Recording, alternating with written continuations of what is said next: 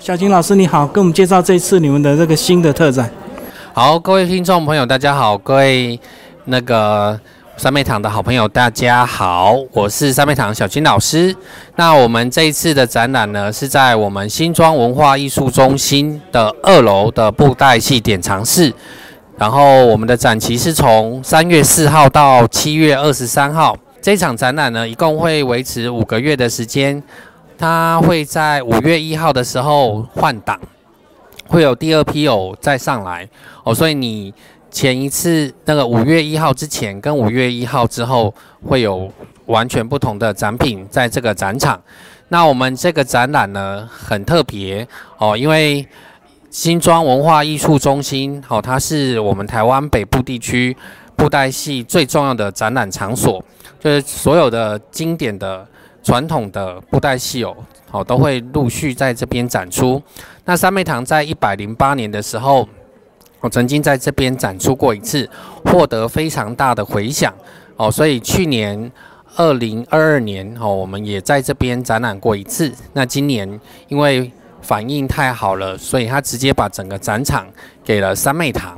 那这次主题展呢，就是风华绝代三妹堂精工布袋戏偶展览。那为什么叫精工布袋戏偶呢？就是2020年的时候，我们中华民国敦睦舰队到帛琉去做文化外交。那当时外交部把台湾的布袋戏分为3个大流派，第一个就是掌中戏，再来就是电视布袋戏，第3个就是精工布袋戏。那三妹堂就是代表精工布袋戏派出我们的时间女神跟官将手将军到帛琉去做文化外交。那精工布袋戏就是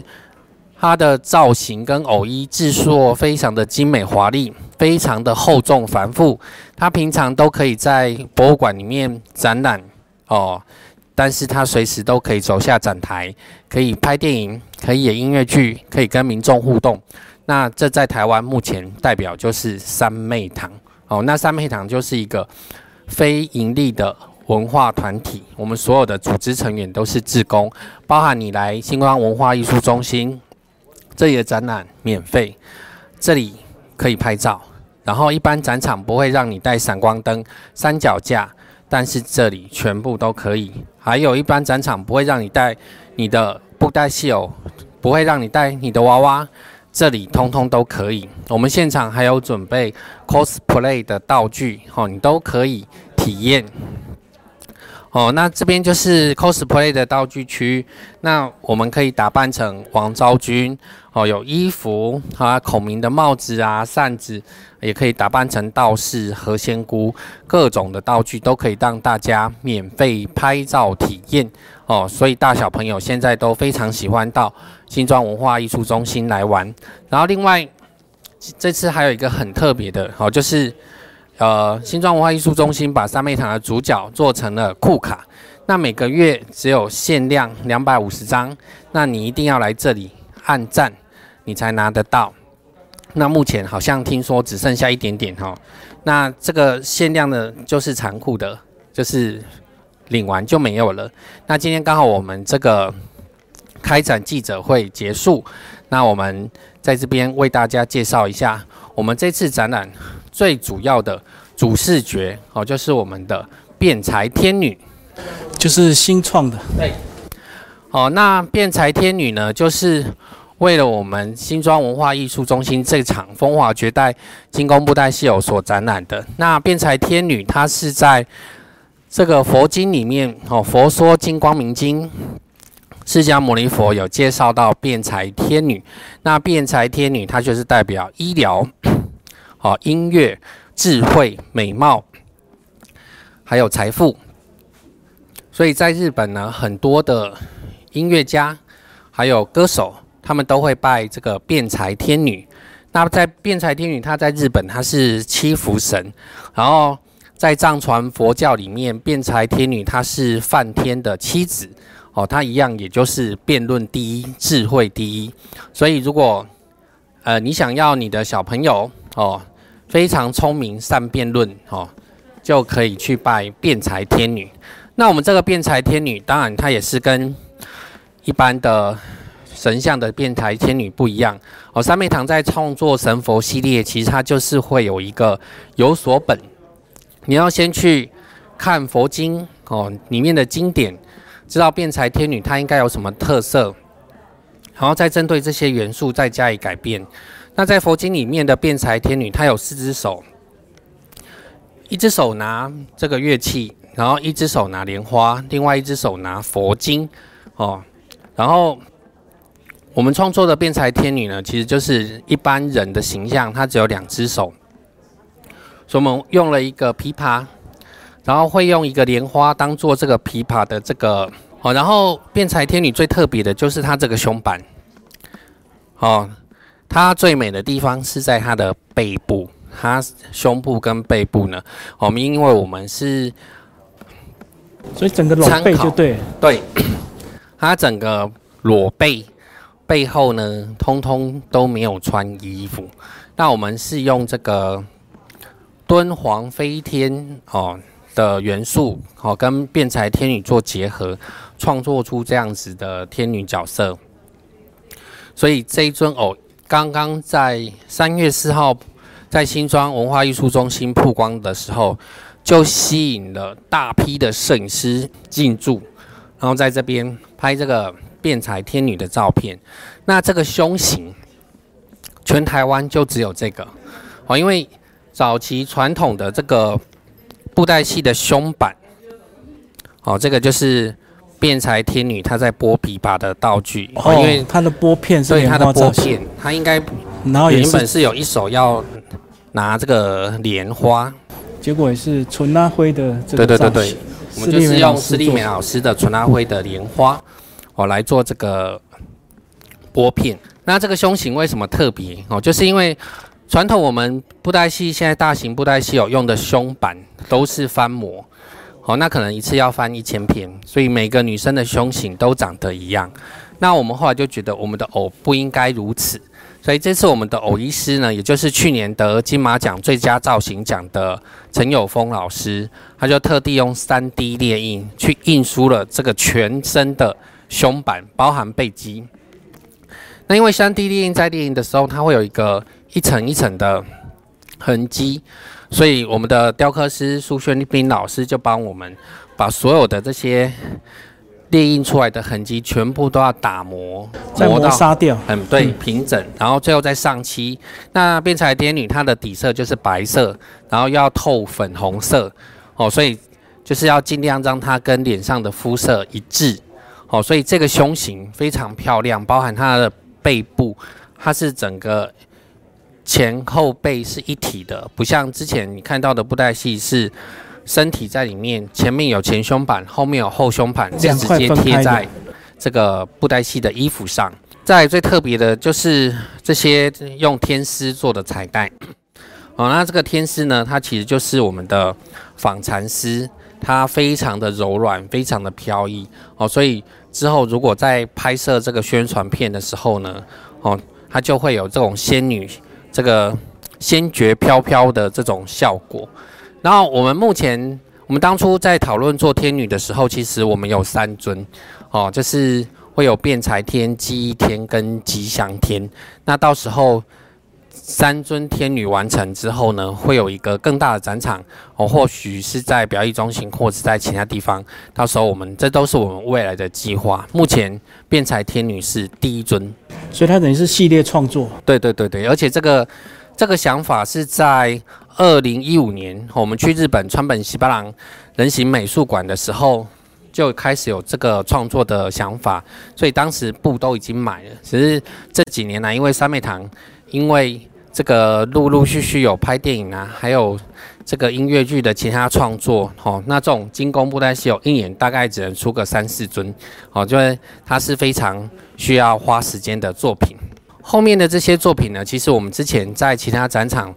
都有跟大家介绍过了哦，像这个我们阿里山燃起景野营的鹰后，还有我们的时间女神。那时间女神呢哦，她这次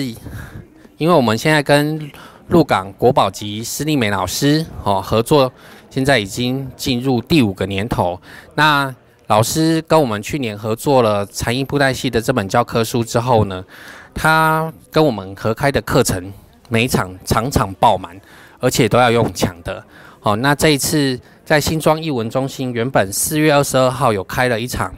要给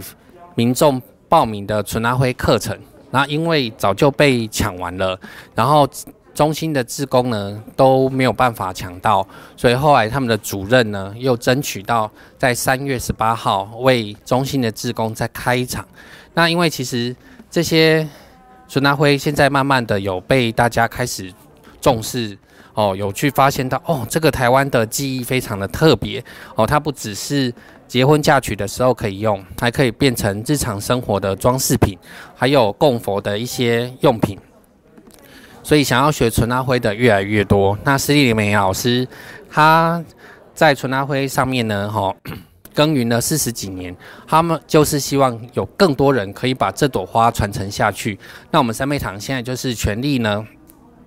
协助施丽梅老师哦来教导大家学习这些课程。那也跟大家介绍一下，如果你在其他地方要学这个纯阿灰呢，包含课程的学费呢，哦，跟材料费，一朵可能就要花5800块，哦，这是市价。但是施丽梅老师的课程呢，哦，大概一堂课只要材料费250元，你就可以把这朵花学起来了。那我们有很多粉丝跟志工，因为从去年开始参加这些课程，现在都可以自己制作这些花来贩售。哦，甚至有杨丽花歌仔戏的这些服饰的剧团哦，他们都会找这些粉丝去帮忙做这些纯阿灰，未来也都会应用在这个歌仔戏上面。那再来介绍就是我们观世音菩萨，昨天观世音菩萨的得道圣诞日，因为我们神佛很多哦，所以我们现在只要佛这些佛啊菩萨的圣诞，哦，我们的摄影师江颖呢就会做这种早安图。那因为我们的老人家的粉丝们非常需要早安图啊，每天都要跟自己的朋友啊、哦小孩子啊、哦问候一下啊，这种神佛成道日哦、圣诞千秋日这种早安图就非常受到欢迎哦。那加上江颖的照片又拍得非常好看，所以在宗教界呢哦蔚为时尚哦，它会变成老人家传送独一无二的早安图，这是一种非常值得炫耀的早安图。哦，它不会是一般那种一朵花啦，或一朵太阳啊。哦，我看从观世音到这个辩才天女，好像感觉出你们创作的一个差异，就是越来越华丽，越来越精美。其实没有说一定要走华丽啊。哦，就是因为辩才天女它是跟那个敦煌飞天结合，然后它身上的那个布料比较少，所以你要在其他地方琢磨。但是观世音菩萨在我们传统的白衣观音里面，大部分就是这样的形象。那其实观世音菩萨它算是我们创作神佛里面最接近、最还原，跟原本的神佛形象很像。尤其你注意看到观世音菩萨的这个眼睛，哦，我们的雕刻师在刻的时候呢，哦，它是一个佛眼。所谓的佛眼，就是它的眼皮是呈现一个波浪状。哦，你如果去观察一下这个本师释迦牟尼佛和其他菩萨们的这个雕刻佛像，他的眼皮都是有波浪的。哦，那这些雕刻师原本他们当初都是刻神像的，那要刻这样的观世音菩萨，对他们说就是驾轻就熟。对，所以这尊观世音菩萨，很多人在展场里面就会直接拜他了。好，但是我们应该要呼吁一下，这些都是不带戏偶，对，它是。你不要去拜他，所以你讲的就是创作是有所本的，不是一昧的展现技巧。对对对对对，就是观世音菩萨，他既然像这是杨枝净水观音，他就是要有净水瓶哦，然后身上呢我们不想让它全白，可是我们会用大量的雪纺纱呢，哦去增加它的飘逸感，还有像这种肩膀、地领哦的设计呢，都是比较这几年在意大利还是法国的时尚。流行杂志呢才会出现的版型，这个在古装也绝对不可能会出现。但是三昧堂就是很喜欢把时尚跟传统结合在一起。对，那头上的光圈呢，其实每一个菩萨的圣光通通都是不一样的，大家来展场的时候都可以看到。对，然后这尊就是我们在2015年到这个日本去展览，特地为日本设计的天照大神阿妈特拉斯。那天照大神那时候在日本展览的时候，日本的非常多的媒体跟平面杂志都有报道。那我们在这个饭田人形剧的祭典也受邀带着阿妈特拉斯去这个绕境因为比阿妈特拉斯呢，他在日本他其实就是等于台湾人的妈祖，他是日本天皇的祖先，所以相传在日本的皇室呢，还有珍藏的天照大神，他的手持物就是8尺琼玉，所以我们当初在做天照大神的时候呢，也不想照原本天照大神的形象去做，而是以日本的和服结合我们中国式的旗袍做出天照大神有台日两国不同文化的交流的样子。然后他身上的这个版型呢，是用日本纸鹤折纸的方式，所以你会看到有很多尖角立体的版型因为日本人都会喜欢用纸鹤祈福，然后日本他们的吉祥圣洁的颜色就是白色，但是在台湾你会比较少看到用白色来做神明的衣服。然后像这两尊就是我们之前都有介绍过的这个玉皇大帝第四天。那第四天他是在天界权力最大的神，所以我们是先有这尊这个返璞归真版，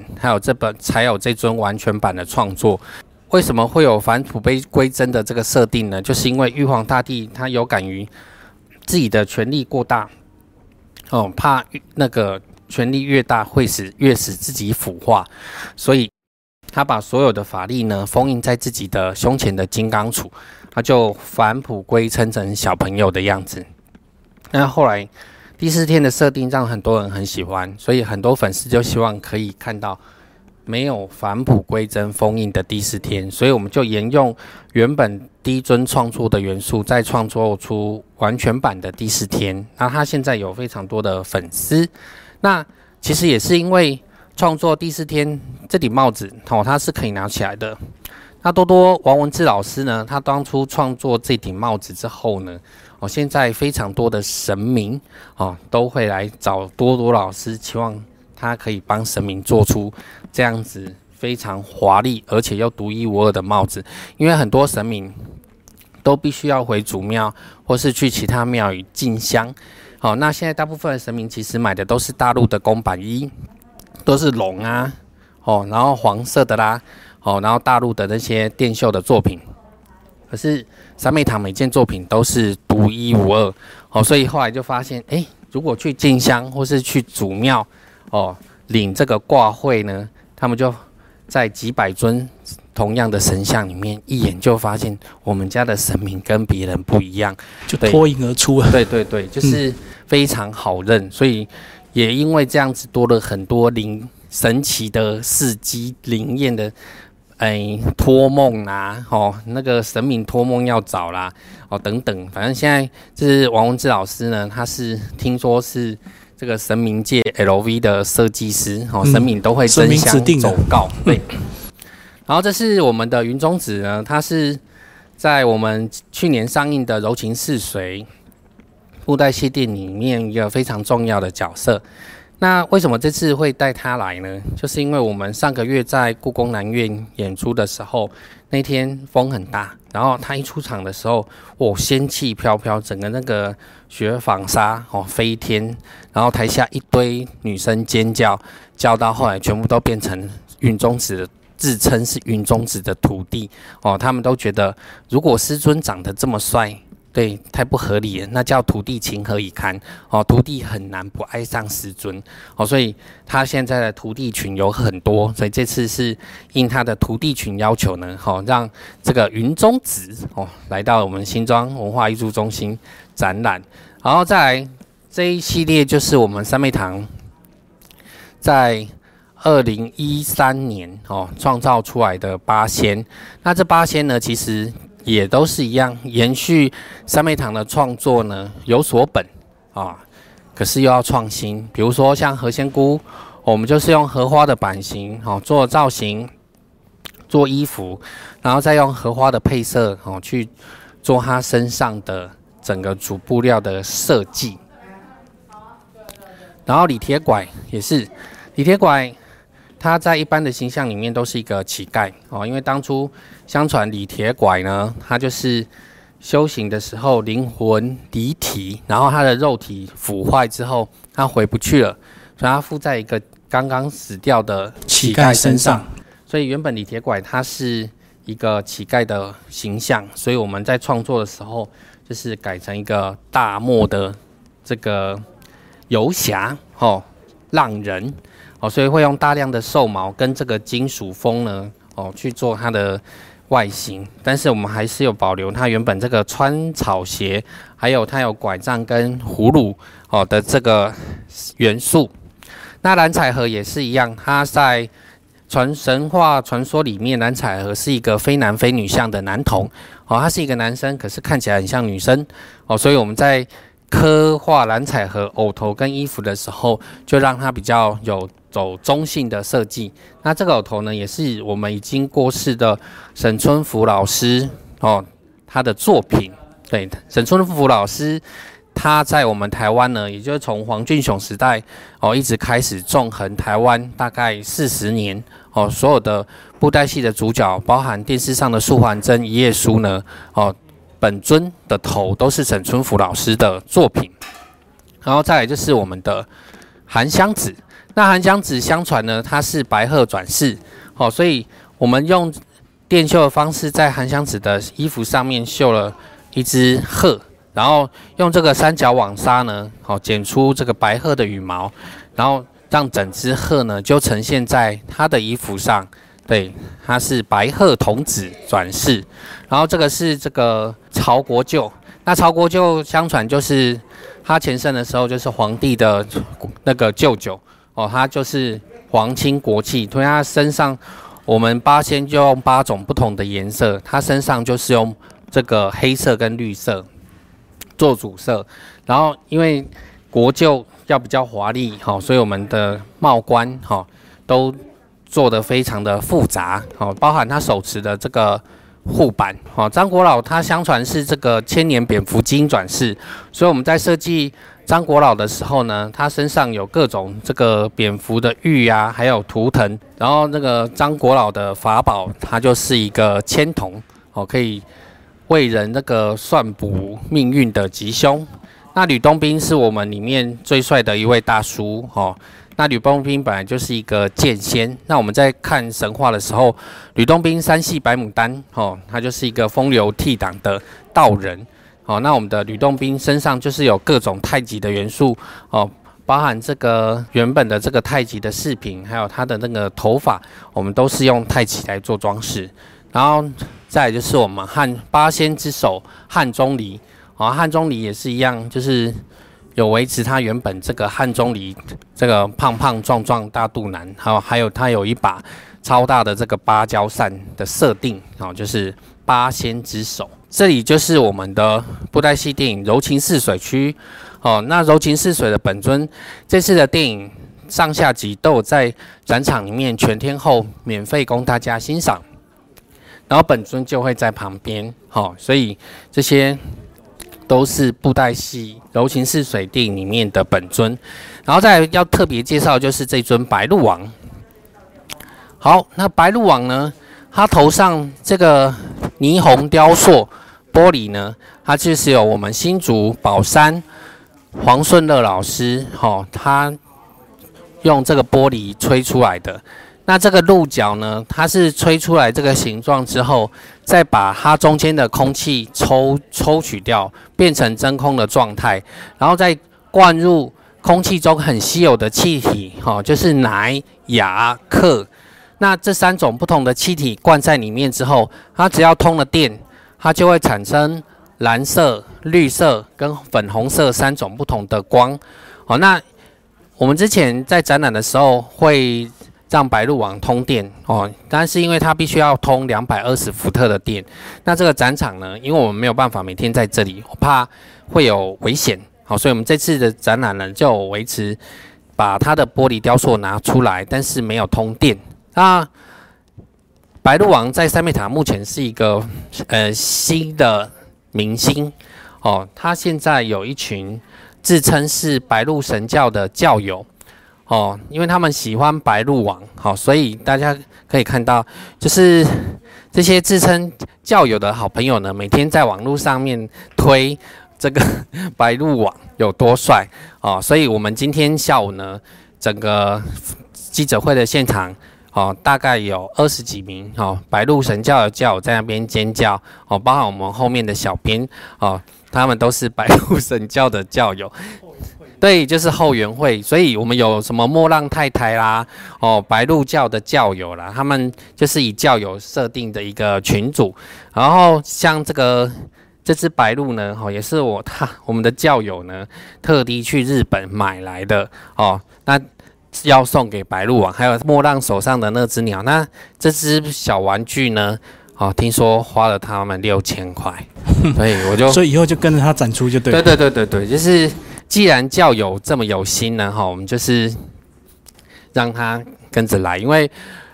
我们有很多鹿教教友都住在北部，他们为了要见鹿王。这个本尊呢，哈，几乎每个礼拜六日都要跑到表艺中心去看他们的教主。那后来就为了体恤教友们这样长途奔波，我说啊，那就让鹿王站在这里5个月哦。那请他们每个礼拜呢6日的时候来这里顾展场哦，让这个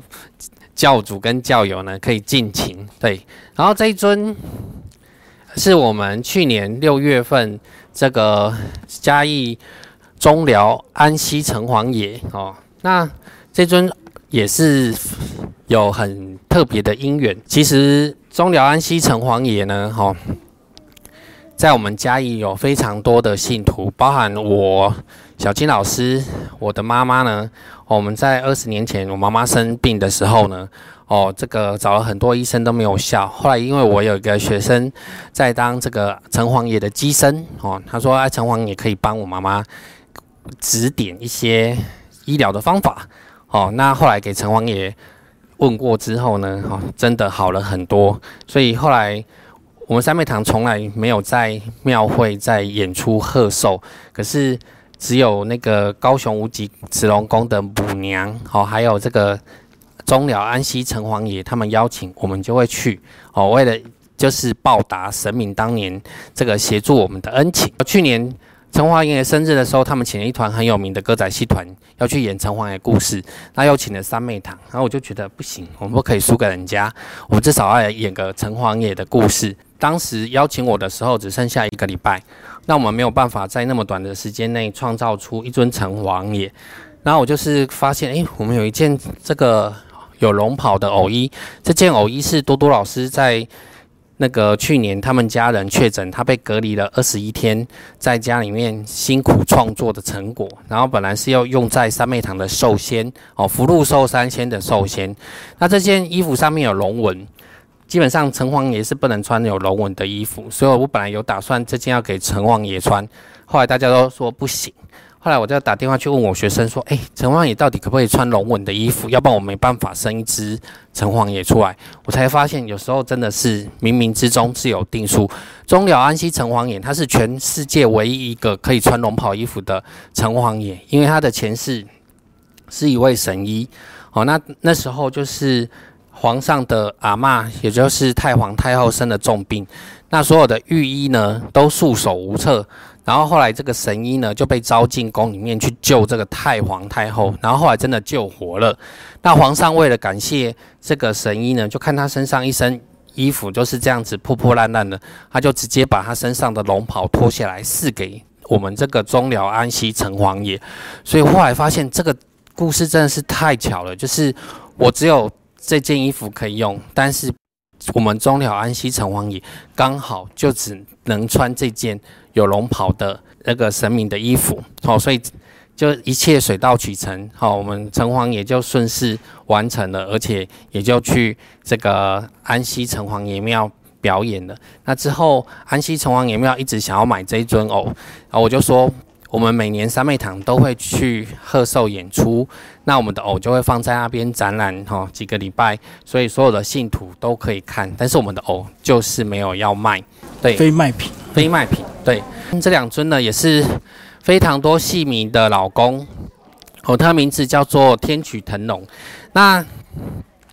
这块布呢，就是他身上最贵的部分哦。这块布光是布料的钱就2万多块哦，它是日本的手工绢布哦，手染的绢布。那当初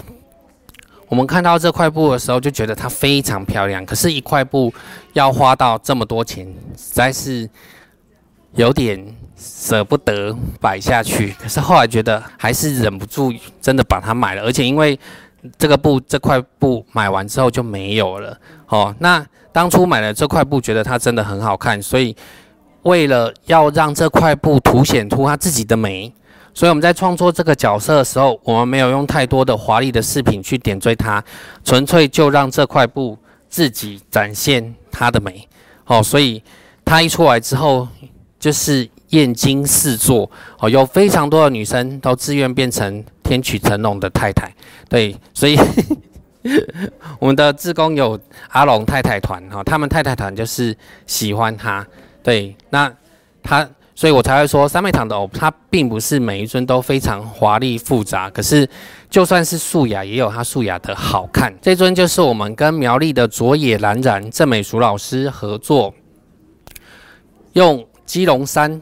来做这个设计跨界合作哦，所以像这块就是用乌干纱手染，然后这个是棉布手染。那佐野冉冉他们在台湾目前染界已经算非常有名哈，他们一块布要染30到40次，染完再洗，洗完再染哦。为什么？因为一般台湾的很多染布，包含大陆的冉冉，它染完一次之后就会加上化学的定色剂，那让它不会因为洗涤而褪色。但是佐野冉冉他们就是会一直